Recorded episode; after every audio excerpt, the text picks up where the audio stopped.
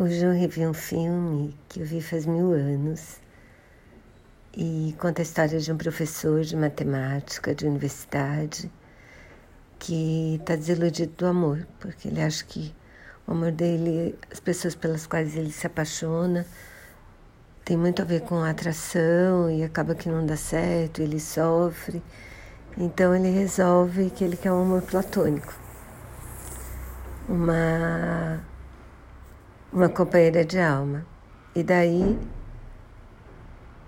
e daí a irmã da Barbara Streisand responde um anúncio que ele colocou. E ela também dá aula, ela dá aula de literatura, filosofia, numa, na mesma universidade que ele.